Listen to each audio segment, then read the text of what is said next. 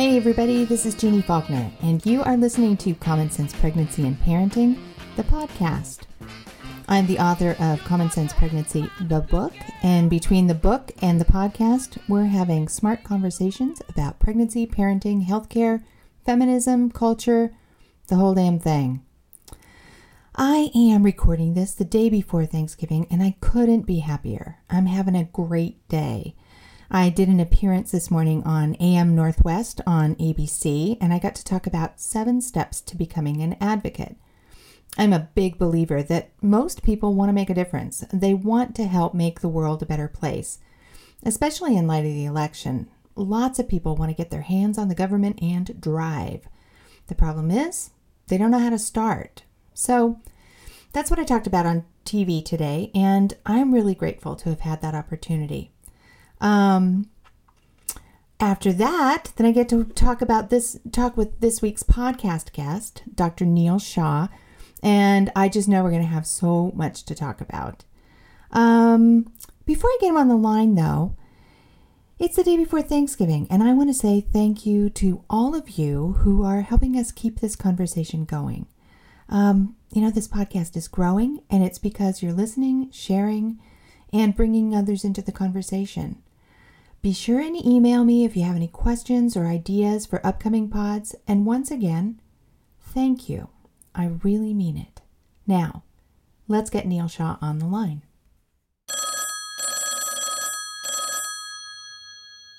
Hello. Hi, Neel. It's Jeanne. How are you? I'm great, Jeanne. Good to hear from you. Yeah. So I'm calling you Neel because you and I know each other, but let's be official about who you are. You are Dr. Neel Shah. Can I read your bio? Yeah, sure. Go for it. Great. Dr. Neel Shah specializes in obstetrics and gynecology at Beth Israel Deaconess Medical Center and is an assistant professor at Harvard Medical School. And you and I have met and chatted a bunch of times now, because we're both kind of hooked up with the same nonprofits that work in maternal health. That's right. Yeah. Where are you? You're in Boston, right? I am. It is a very cold day in Boston right now. Cold? What is cold? What are we talking about? I mean, it's 30s. It could be much worse, and I fully recognize that. But it was, it was summer, just last week. Right, exactly. Yeah. Well, I'm hanging out in 40 to 50 degree, dank, drippy, rainy weather here in Portland. Mm. Yeah. So. Well, you have good coffee, so at least you've got that. We do, and it's super green here. So when we get to these dark, drippy months, I have to remind myself that. And sometimes it helps. I've got to tell you, last time I was out in Portland, I got to visit OHSU, and I went up their tram and looked at Mount Hood, and I just couldn't. I had Stumptown coffee and was insanely jealous. Yeah, yeah. You fell in love with our city. I did. But they reminded me that it's not always that gorgeous all the time, which made me feel a lot better. Well, if you were up on the hill at OHSU and you could see Mount Hood, then it was clearly a sunny day. Yes. Is the very best possible way to see Portland. And you were here in the summer, right? I was, yeah. That was very smart of you. Yes. Yeah. Well, Neel, now that, we've chatted just for a second, let's start with our big hard question. Who are you and what do you do? I guess that's an existential question that I'm still working through, but I'm an OBGYN by training, and I spend some of my time seeing patients with the whole breadth of our field, which is really only limited by the fact that we take care of women and not men. But in every other way, we do primary care. Often pregnancy is a woman's first kind of physiologic stress test, so we uncover a lot of diabetes and hypertension and all of that. And at the same time, we do emergency surgery on the complete opposite spectrum, and then we get to deliver babies, which is really fun. So I do the full breadth, and I spend some of my time doing that. And then caring for patients motivates a lot of the other work that I do, which is to think about how we can better care for all patients. Mm-hmm. And I do that through a role at Ariadne Labs, which is an institute at Harvard that Atul Gawande founded that thinks about how we can not just try and diagnose what might be wrong in the healthcare system, but actually intervene. It's a very surgeon mentality. So how do you go into these complex health systems and then design and then test and then scale improvements. So we've been thinking together about how we do that in maternal health. Mm-hmm. You said a couple of things just in answering that question that I'm interested in. One of them is that, you know, as an obstetrician, you're often working with women who are, they're just at a discovery stage about what their health is. Yeah. And, you know, that's interesting. That's so true. I mean, our patients are different. A lot of health policy is driven by considerations of the Medicare population, because Medicare pays for half of healthcare. Mm-hmm. And, you know, thankfully, there's not a lot of over 65ers having babies. So a lot of the healthcare system is sort of optimized for a very different patient population than the one that I care for. But at the same time, yeah, I mean, like most people's first hospitalization ever is when they have a baby. Mm-hmm. And there are a lot of people who are young and otherwise healthy and don't have a reason to be in contact with the healthcare system until they become pregnant. Right. And so, yeah, being that sort of first port of call is part of what's so exciting, I think, about the field. Yeah. Now, you also mentioned a surgeon's mentality. And I've actually heard you talk about how obstetricians who are surgeons think. And I've heard you talk about it in a number of different environments. And so I'm interested that you used that term to discuss your work with repairing the healthcare system. Well, yeah, I mean, surgeons want to do something. Yeah. And, you know, that's not always the right move. Right. And, you know, I think that, like most things, there are two sides of any issue. Like when patients get harmed in our healthcare system, they can get harmed in basically two ways. It's mm-hmm. when we do too little or when we do too much. And you know, the best surgeons are not necessarily the ones that are the most technically capable. They're usually the ones that have the best judgment about when to act and when not to. Yeah, yeah, which is a fine distinction. Yep, definitely. Well, you left a couple things out of your bio that I'm going to go ahead and hit on because I think they're pretty fascinating.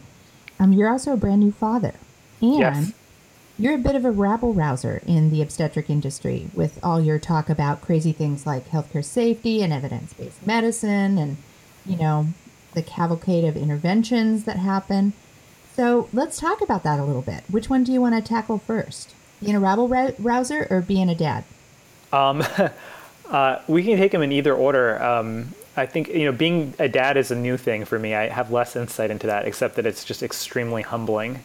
And, you know, after delivering thousands of babies, I had, you know, my whole job was to, like, hand the baby back. And I had very little idea of, like, what it's actually like to have to keep a human being alive, you know, afterwards. And I feel like at my postpartum visits, I should be handing out medals now.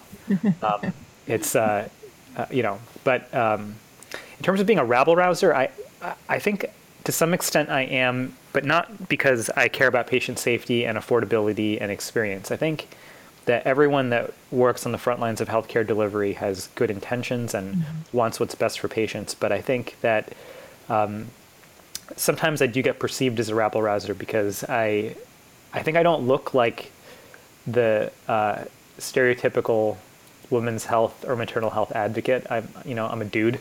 Mm-hmm. I'm relatively young. Mm-hmm. So I like whippersnapper and rabble-rouser get used interchangeably. Whippersnapper, that's somebody who's old, I think.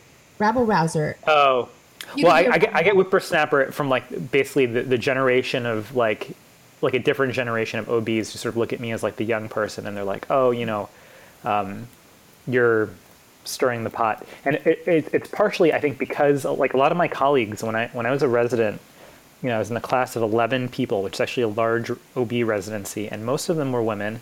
And, mm-hmm. And most of my colleagues were people who always were interested in women's health. And, you know, they're just like, there's a whole archetype. Like they were in sororities, they, you know, were involved in pushing for reproductive rights in college. And like, that wasn't me. Mm-hmm. I didn't know that I wanted to do OB. I found it by accident. And, because I was a little bit different, I think I always sort of looked at our field sideways. You found it by accident? I mean, while you were in training? Yeah, I mean, so my favorite class in medical school was anatomy because got to see how the body is sort of put together. And then I remember thinking that I wanted to be a surgeon, and I did my surgery rotation and was really disappointed by the fact that, like, you know, surgery is not anatomy. Like, in anatomy, you can, like, bisect a heart in half and then pick it up and look at it and see what's happening inside. In surgery, you're just looking at one tiny window. You're, like, staring at the gallbladder for 45 minutes. Mm-hmm. And it's, like, much less exciting. But what you do in your third year of medical school is you rotate through all the different fields. And my third year of medical school was like anatomy for the healthcare system, because your job as a third year medical student is to open every door in the hospital and figure out what happens inside. Mm-hmm. And I just found that so totally fascinating, like the full extent of our capabilities in medicine and also the full extent of our fallibilities in medicine. Mm-hmm. And I ended up doing OBGYN as my first rotation on purpose to get it over with, because it was the one thing that I was so sure I was never going to do. And I really liked it, but mm-hmm. you know, I'm pretty enthusiastic about most things. So I was like, well, maybe I'll like everything else just as much. And in the end, I had a really hard time picking a field, and I ended up picking OBGYN because it was my way of not having to choose. I felt like, you know, the only thing I'd have to give up was treating men. But other than that, you know, I can ultrasound, I can do primary care, I can do surgery, I can deliver babies. And so that's how I ended up. And I liked the people. I think, you know, the kinds of clinicians who care for women are a little bit more in tune with social justice issues. It's not that, you know, general surgeons don't care, but I think, you know, the obstetricians and midwives that I met wore it on their sleeves in a way that made me want to be around them. You know, I think so too. And I think it's because, you know, when you work with people who are having babies, it's messy business. It's real life stuff. And, you know, it's not as, I mean, it's so much of what we do as bedside care providers is we're interacting on a really human basis at one of the most primal times of a family's life. That's really different than surgery, you know, where your patient is anesthetized. You do a specific task, very orderly and sterile, and then you move on. That's not how it is with obstetrics. It's a mess. It's great. I think that's accurate. Yeah. And I think compared to other things that I did in medical school, I felt like, I mean, you see a woman like 13, 14 times in a 9-month period.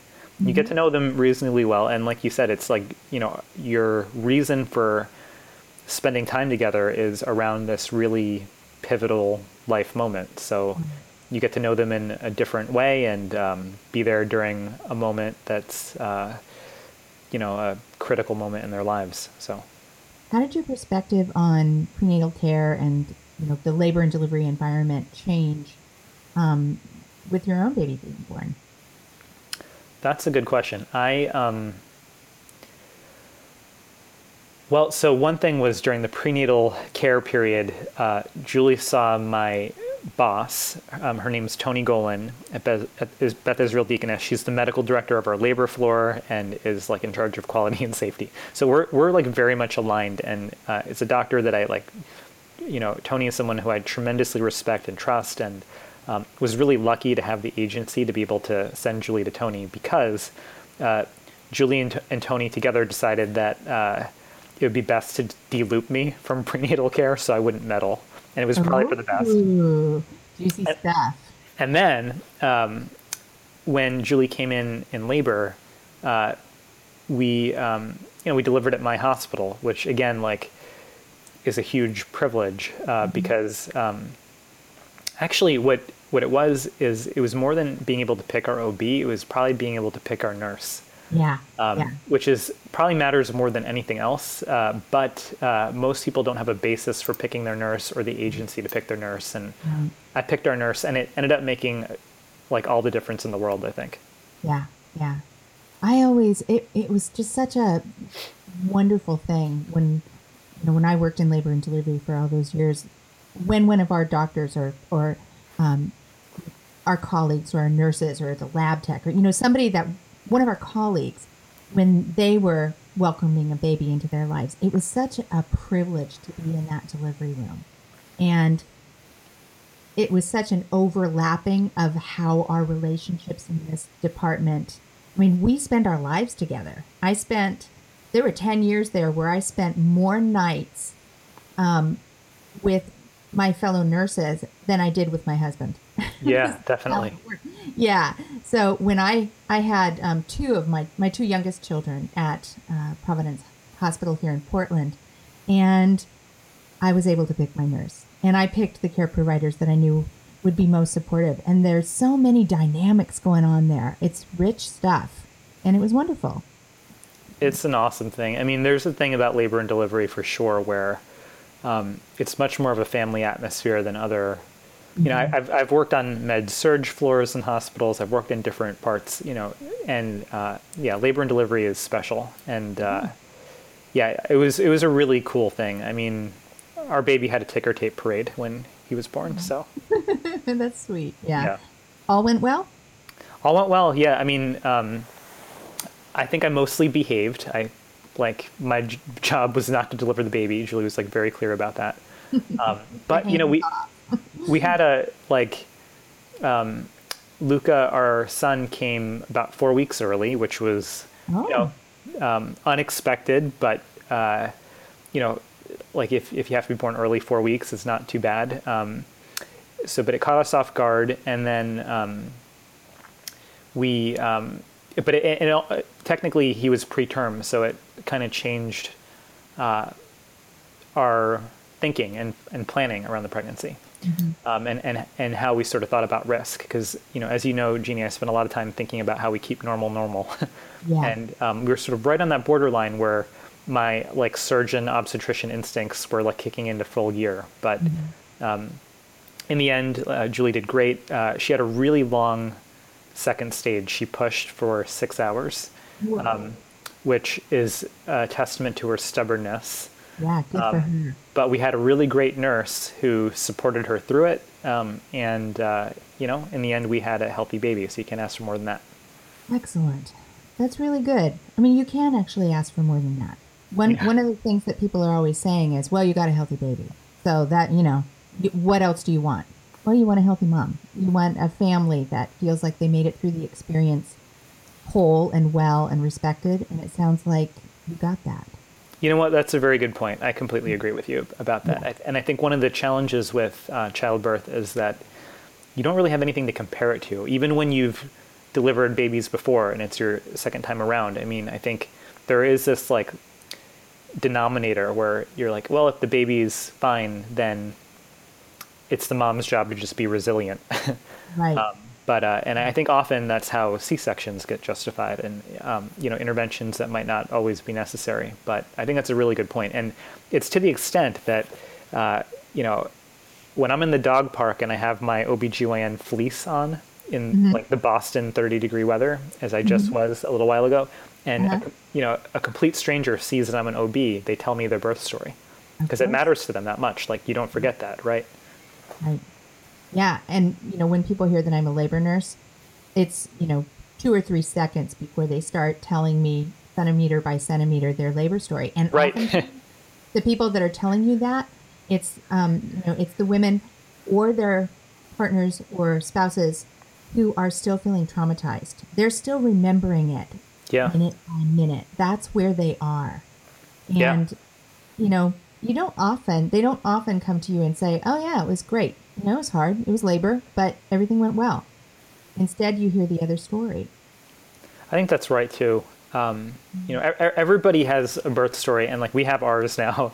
But yeah, I think it's always interesting to hear people reflect back on that experience. And I think really for everybody, it's a relatively short amount of time in the span of your life, but people remember it minute to minute. Yeah. Yeah. Yeah. For a while. You remember it minute to minute for a while. And then I think you get amnesia about the next couple of weeks, because I think everybody lied to me about having a baby. They're like, oh, it's the greatest. And it's you know, but the first 2 months are rough for sure. Yeah, it's great, but it's tough. And I think, I remember being a couple of weeks into it thinking I can't believe this is how the human species is perpetuated. And then I was oh, it's just because people lie to each other. They're oh, it's fine, you know? Well, one of the questions that I like to ask is, how would you answer the question, nobody ever told me that? And so you're sort of doing that. Yeah, I mean, I think for sure, there's I want to be careful here a little bit, but I think there's generally when we think about maternal health, it's at least for me, my optics were like 9 months, mm-hmm. and moms are moms. Like, you know, like the real work starts after that, and there's like another 18 years at least, and plus. Oh, so much more than that. Much more than that, right? I met your mom. She's still your mom. That's right. You did meet my mom. I mean, it's like for the rest of your life thing, and I think that I spent a lot of time thinking about how we underinvest in motherhood, mm-hmm. And I think about it through the lens of maternal health care. But I think one of the shifts in my perspective has been that we could be doing a much better job of supporting moms afterwards too. And that means really investing in ways that we don't right now. One of the things I'm a little bit heartened by is that paid parental leave seems to be a bipartisan issue. At the moment. But I really think that that's a thing where there's a window of opportunity to move that needle. And I actually think it's probably our best vehicle for drawing attention to the rest of the challenges that we have in maternal health. Yeah, I agree with you. And I hope that listeners are, people that are listening to us today hear that and say, oh, we have a window of opportunity. Let's jump on this and become advocates. That's the kind of stuff that moves things forward. Yeah, definitely. Yeah. So, we've kind of hinted around some of the things that you are pretty big in the media right now talking about. You and I have talked on a number of occasions about the C-section rate in the United States and, increasingly around the world, that is just way too high. We've talked about, healthcare costs. We've talked about evidence-based medicine. So when you're looking at the big picture of OB care in America right now, what issues are most important to you? Definitely, my biggest concern about our maternal health system in the United States right now is that we may be hurting a large swath of the healthy majority in the interest of helping the sickest minority of patients, if that makes sense. Let's back up and talk about that a little bit more. Yeah. So that sounds really abstract, but basically like our whole maternal health system is optimized for like the sickest, most complicated people. Yeah. And that's true about our healthcare system in general. But one of the things that makes pregnancy and childbirth different is that the majority are healthy people who are going through a normal physiologic process. And our system is not well designed for those people. It's best designed. Like if I have good friends who had mono twins and we're living in the UK. And that's a healthcare system that we often think of with a little bit of envy because there's, everybody has access to care. Mm-hmm. But the thing about their healthcare system is optimized for the average person. Yeah. And they weren't average. They were like, they had really high risk pregnancy and the care that they got was different from the care that they would have gotten in Boston. And so if you've got a pregnancy complication, like there's probably no better place to be. Like you can be as patriotic as you want to be mm-hmm. about the United States. But if you're like mm-hmm. a normal person, I'm not sure that we are the best place to be. And I worry that because our system is so focused on the sickest people that we might be actually hurting people who are normal. Right. And so, one of the things that we talk about is sort of the obstetric model of care versus the midwifery model of care. And you and I have talked about it. It's not necessarily the roles, it's the model. And the midwifery model of care, which is the foundation of care in the UK system, like you said, emphasizes care for the normal patient. Whereas here in the United States, 94% of patients deliver in hospitals with obstetricians? It's 99. Yeah. Well, 90% have obstetricians and 99% are right in the hospital. And hospitals are akin to intensive care units. Labor units have one or two of their own designated operating rooms. There's more technology going on there than NASA. I mean, it's not a normal environment. It's a medical intensive care environment. Well, that's true. The labor floor at really any hospital has all the capabilities of the cardiac ICU. They have one-to-one nursing, they have, which means like one nurse per patient. They have vital sign tracking. They have medicines that they adjust minute to minute. The only difference between a labor floor and an ICU is that the labor floor has operating rooms attached to it. So it's actually the most intense treatment area of the hospital for the healthiest patients. And then like, you know, the reason that we have all that surveillance is because our tolerance for risk in pregnancy is understandably low. Very low. What we have to be able to wrap our minds around, though, is that we're at a point where, and this has all been in the very near term, in one generation of moms, we've increased our C-section rate by 500%. And the long-term consequences are, you know, they could be, I mean, at the least, we're about half of those people are getting 12-centimeter incisions on their abdomen that they might not need. And that's a fair amount of harm in itself, because you don't see surgical complications when you don't operate. And as a surgeon, like, that's something that we see. Like, you know, you see threefold major surgical complications, from hemorrhage to sepsis to all kinds of bad things. But more importantly, I mean, like, taking care of a newborn with a 12-centimeter incision that you didn't need just sucks. And so many other surgeries are now, you know, microsurgeries, laparoscopic surgeries, tiny little half-inch incisions, but you can't deliver a baby through that.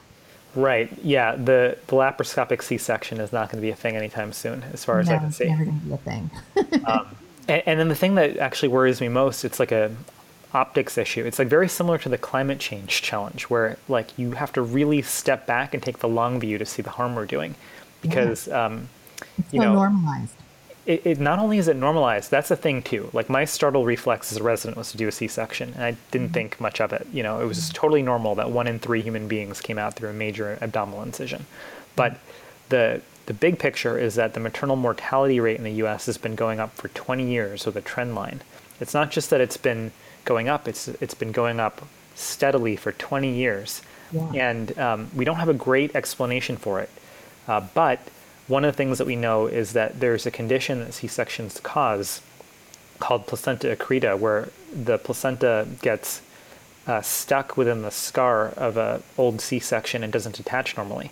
And that's a disaster, because the placenta is a big bag of blood vessels. It's getting 25% of everything the heart's pumping, and then women bleed a ton.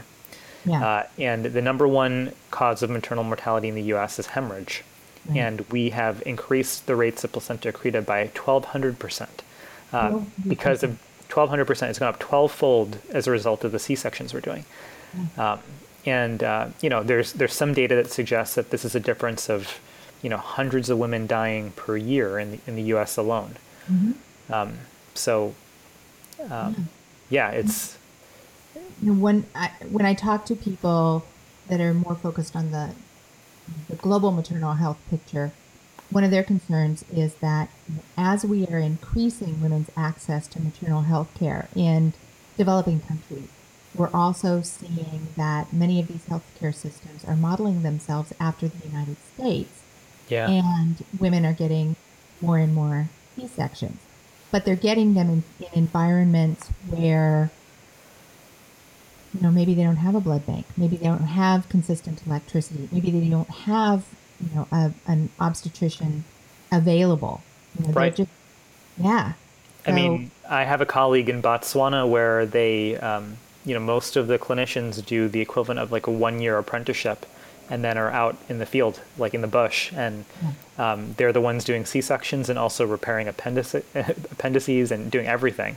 Yeah. The only thing worse than doing too many C-sections is doing too many unsafe C-sections, where you don't have, you know, right antibiotics and the blood that you need. And the real challenge with it is that it's very hard to get the rational middle ground. And actually, you know, because once you build the infrastructure, often countries and health systems will swing way far in the other direction. Mm-hmm. In the U.S., I actually think that we are combining the problems of the first world and the third world into a perfect storm, because on one hand, like, you know, we have all the technology that you mentioned, and like we can do C-sections relatively safely, but because of that, we do too many of them. But on the other hand, like, we also have tremendous access problems. We have, like, you know, critical access hospitals in Arkansas, Nebraska, even up in the Northeast corridor and the Northwest, where they do less than 250 deliveries a year. That means that they do less than one delivery a day. They don't necessarily have all the capabilities to do things safely. And then women have to drive 3 to 4 hours to get to them. Right. Right. Yeah.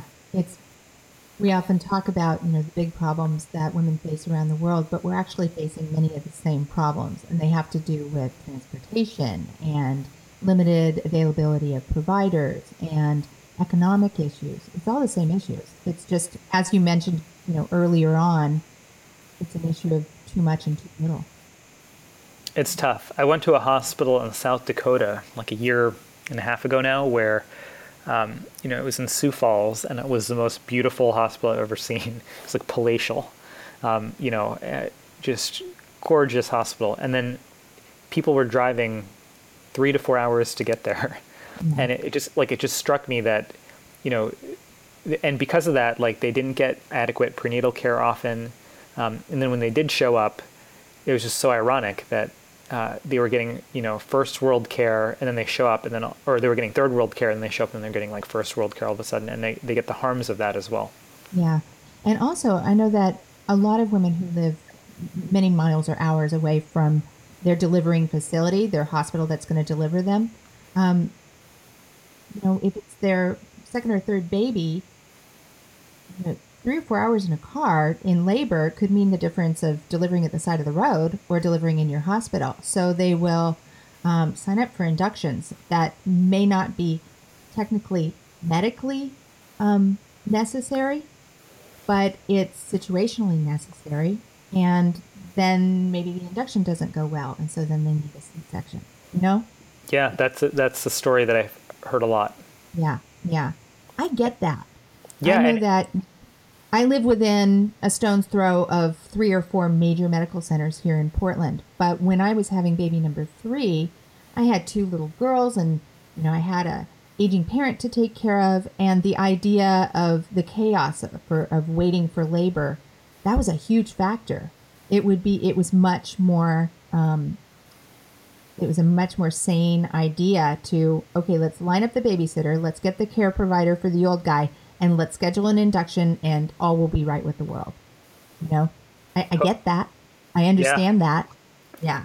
Definitely. I mean, I think, and you can go an hour and a half out of Portland into the Hood River Valley, and that could be an hour and a half during the summer, as we were talking about, when it's beautiful, and it could be a lot longer when it's not. And it's a challenge not just for getting the patients to the facility, but then once they're there, I've heard anecdotally, if you call in the anesthesiologist and you've got a surgeon there, then they sometimes think we should just do the C-section while everybody's here and we can.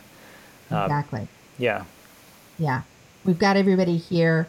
We probably could, get a safe vaginal delivery in another several hours, but we're all here. Right. We all got here. Let's just cut to the chase. Right. And the key for keeping normal and rationalizing our C-section rates is patience.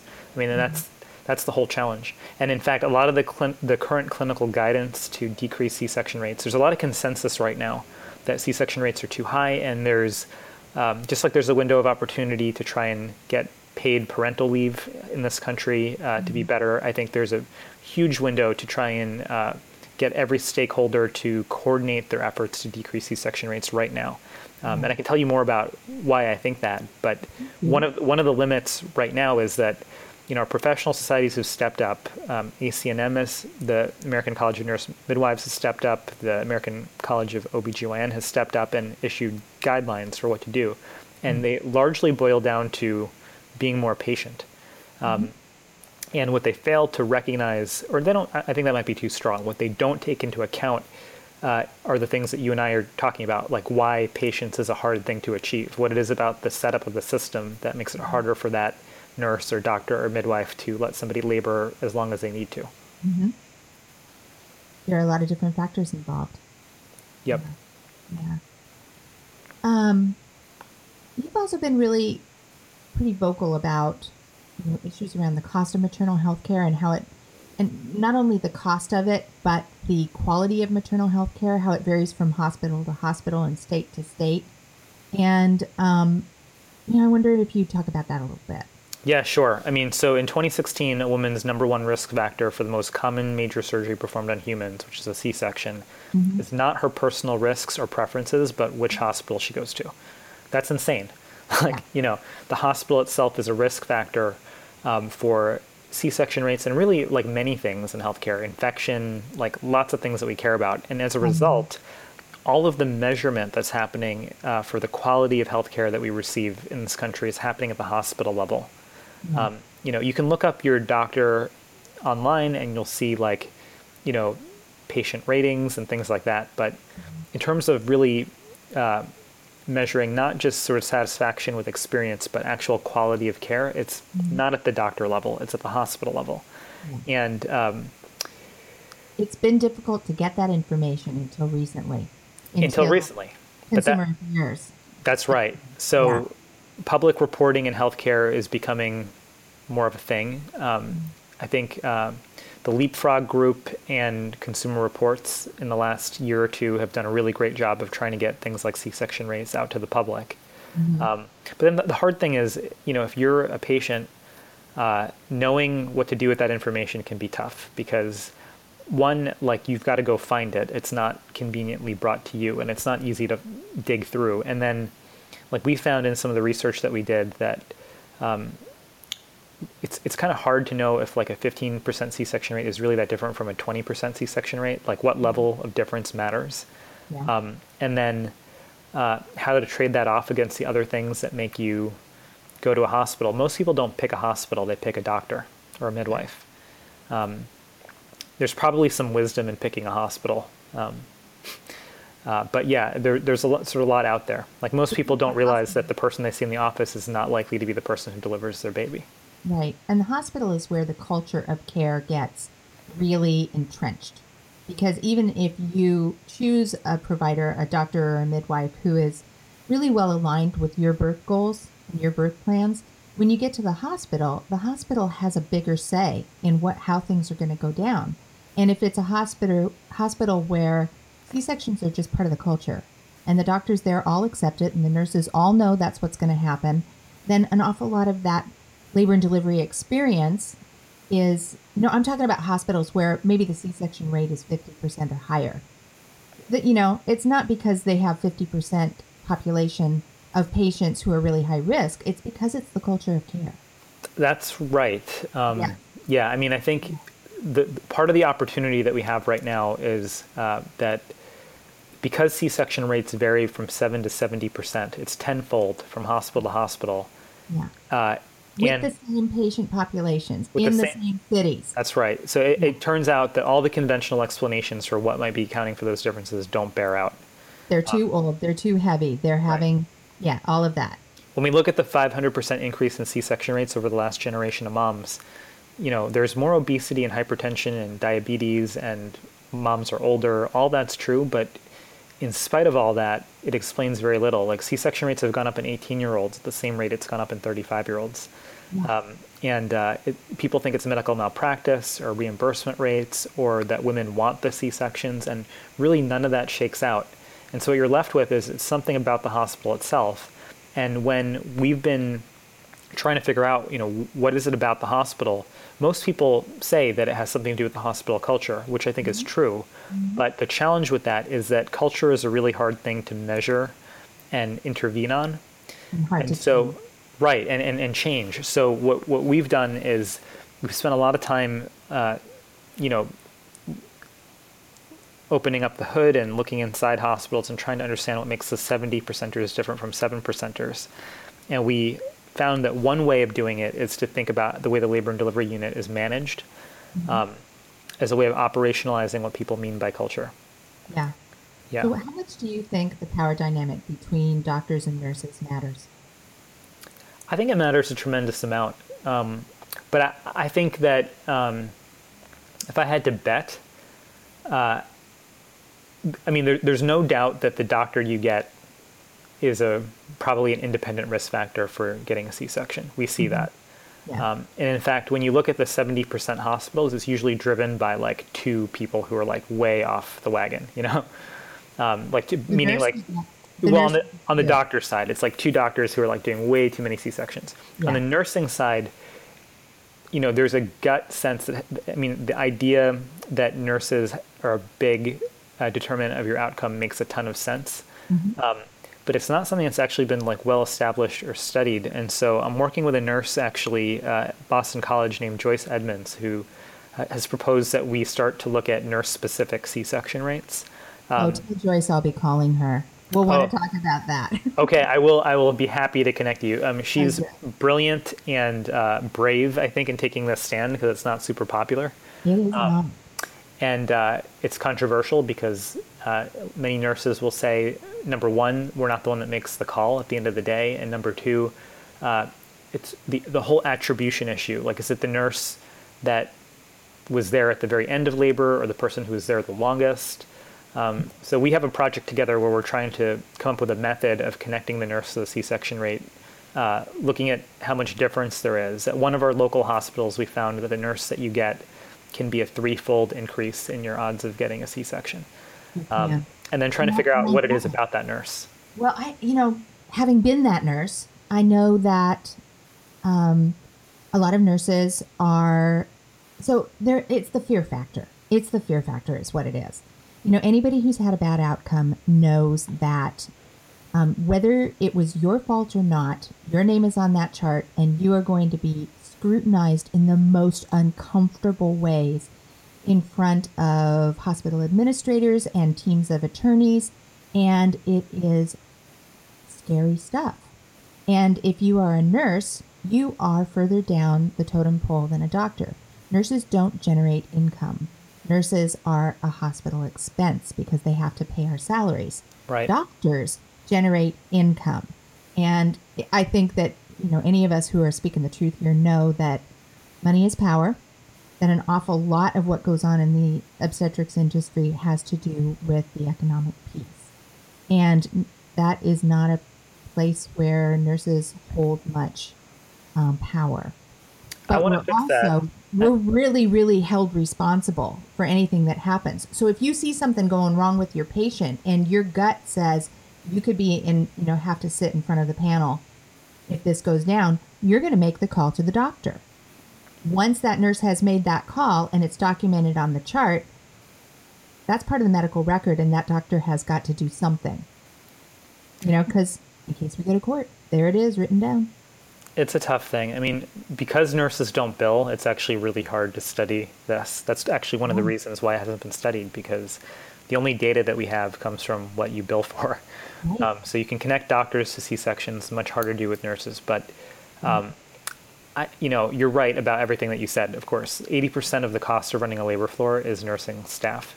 Yeah, we're expensive. But then if you think about, like, you know, the untapped capacity in healthcare, it's definitely nursing. There's 3.5 million nurses in this country. They're nurses are the most trustworthy profession. Like it goes nurses, firefighters, and doctors in that order. Before teachers, really? Yeah, apparently that's what I hear. And then nurses spend the most time at the bedside. They know the patient the best. Just a tremendous opportunity to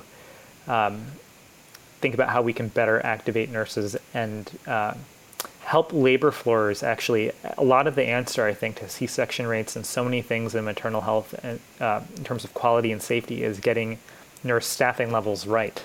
Yeah. And right now, actually, because nurse labor and delivery is so different, the way that you set your nurse staffing levels is by looking at your patient census at midnight. Yep. Which makes no sense because you can have 0 patients at midnight and have just delivered 5 patients. Yeah. And so part of what we're trying to dig into is how we can start to fix some of that. Yeah. Yeah. I used to do night shift charge, and part of my job when, I was in charge of the unit at night, but then I was also in charge of making sure that I had enough nurses on staff the next day. Right. And so you have your base of staff nurses. And I can't remember now if that was 7 that were always there or 10 or whatever. Then you had your on-call nurses who you'd call them in to work the shift. Right. And if you didn't call them for the shift, then that nurse would take standby. Right. Great. But then once you called her, maybe an hour or 2 hours into the shift, she got time and a half for the rest of that day. Right. Right. So the poor nurse manager has to figure, I think actually nurse managers or labor and delivery floors probably have one of the hardest jobs in healthcare, because if you understaff, you're unsafe. Yeah. If you overstaff, you're hemorrhaging money. Right. And you're kind of caught between a rock and a hard place. What's interesting to me, though, is that restaurants and hotels have the same problem, and they've figured it out, you know? Like, you know, they also have uncertainty about when their customers are going to show up and how long they're going to take. And a lot of the tools that, you know, like charge nurses often act like air traffic controllers without an air traffic controller's tools, you know? Right. They've got to figure out which nurse goes to which patient goes to which bed, and they have to shuffle the deck every few hours because everything's different. Yeah. And so I think supporting the charge nurse, particularly in the middle of the night, may be a big part of the answer to fixing things. Yeah. It was a fun gig for a long time, though. I got to tell you, that was a fun gig. You know, it was middle of the night on a crazy, you know, like a full moon Friday night where it's all going to hell on a handbasket. And when you're, you know that actually you're doing it. You're making this work. That's a good feeling. Well, there is a personality type that thrives in chaos. And I think what we're figuring out is that you've got that personality type. I guess I do. Yeah. So before we wrap this up, and I feel like you and I could talk a lot, and I hope that we will be able to record podcasts going forward, lots and lots. Sure, anytime, Jane. Oh, good. But, one thing that I wanted to talk about before we wrap up is there was a social media post, I don't know, was it a month ago or so, where a woman posted how she had been billed by her hospital for skin-to-skin contact. And, there are actually, the public outrage was, oh my God, they're charging you to hold your baby now, which is absolutely ridiculous. And that was what mostly people were saying. But then there were doctors and nurses that were chiming in saying, yeah, but that is how we're structured. We're not structured to have, we have to have an extra nurse in there while you're having your C-section so that she can hold the baby to your chest. I just wanted to get your comments and your thoughts about that particular thing. Right. Okay. So basically, a family gets a bill. This is where healthcare system works. You go in, you get care, and then you get a bill like weeks later. And most of the people who are making decisions about how to care for you have no insight into how their decisions impact what you pay. And when you get the bill, like the bill rarely makes any sense. Most of the line items aren't even in plain English. And then when you look at the prices, they're like not connected at all to either how you value the thing or, what you actually end up paying. Price. Right. Yeah. 20 bucks for a Tylenol. Right. Exactly. So anyway, this like poor couple gets this bill and, like it's $39.95 for skin to skin. And, $39.95 is not a large amount of money in the context of medical billing, where things turn into the thousands and tens of thousands. Like the average vaginal delivery in this country is like $14,000, so $39.95 is like a drop in the bucket. But there was a line item on this bill that said $39.95 for skin to skin. And what it seemed like to the patient is that they were being charged for having their baby handed back to them. Yeah. And of course this got like a huge viral pickup, and the Wall Street Journal and Vox.com and all these people were all over this. And I guess my take on it is that what it reflects is not, and then, of course the community was like, well, to have a nurse be present in the operating room to be able to safely hand a baby back within a sterile field is a cost, which brings it back to what we were just talking about.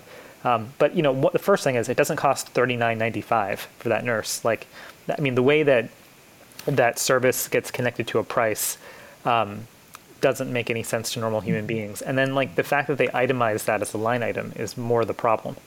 I like $39.95, like it's the Walmart special of the week. Right. I mean, like there's so many things that they didn't itemize. They weren't like the IV that we put in you, and they didn't make that a line. They didn't like walking you to your room. They didn't charge that out as a service.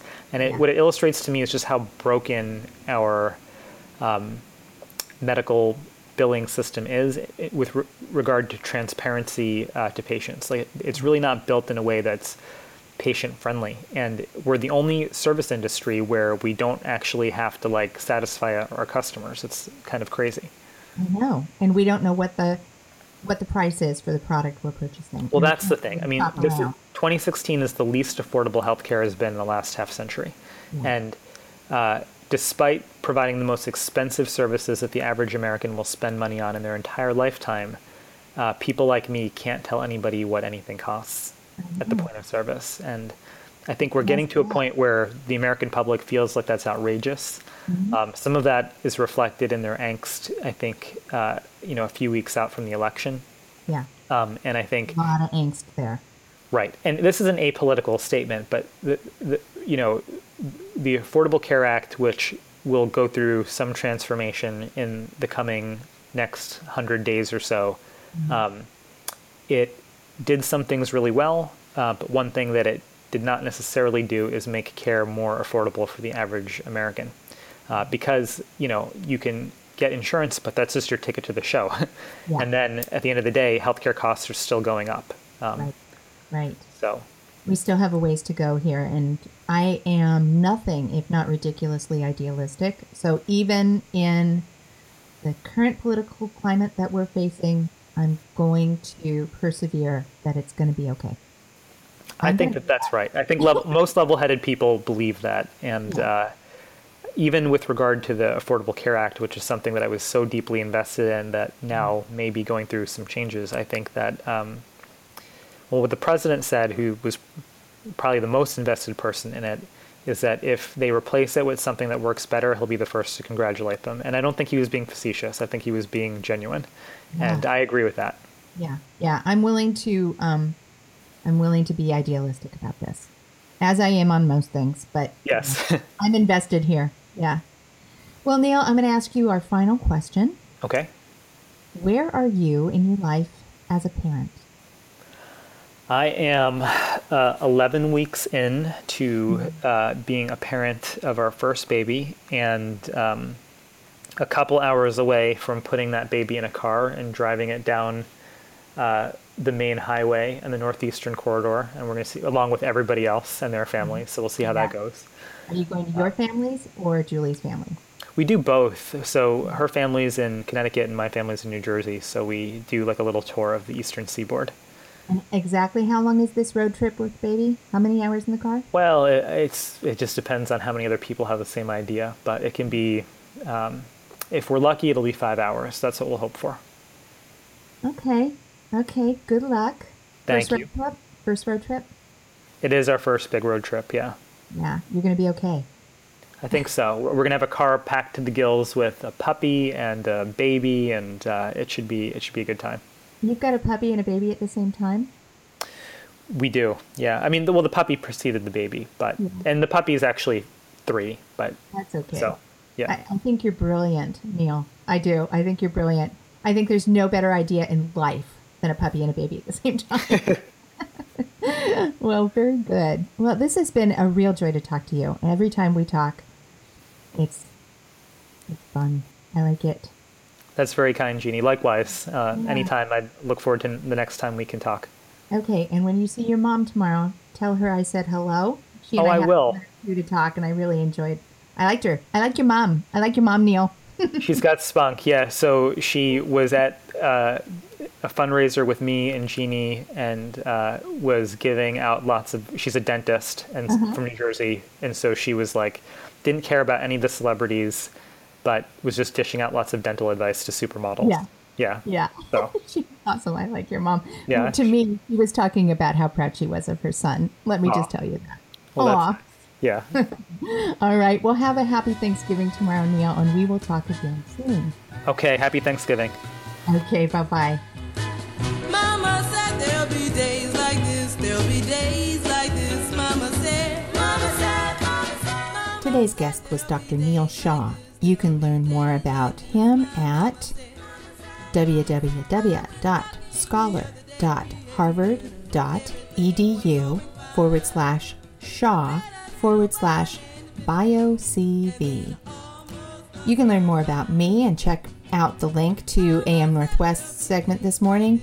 Learn more about the advocacy workshops that I lead over at my website, JeanneFaulkner.com. Email me, Jeanne@JeanneFaulkner. Tweet me, @JeanneFaulkner. Subscribe, donate, share, And go buy a copy of the book, will ya? I'm pretty sure it's going to make a great holiday gift. Common Sense Pregnancy and Parenting is produced at Sounds Like Pictures Studios by Alex Ward right here in Portland, Oregon. Thanks for listening, everyone, and we'll talk again next week. Bye-bye. Mama said there'll be days like this, there'll be days like this, my mama said. And then she said, someone will look at me.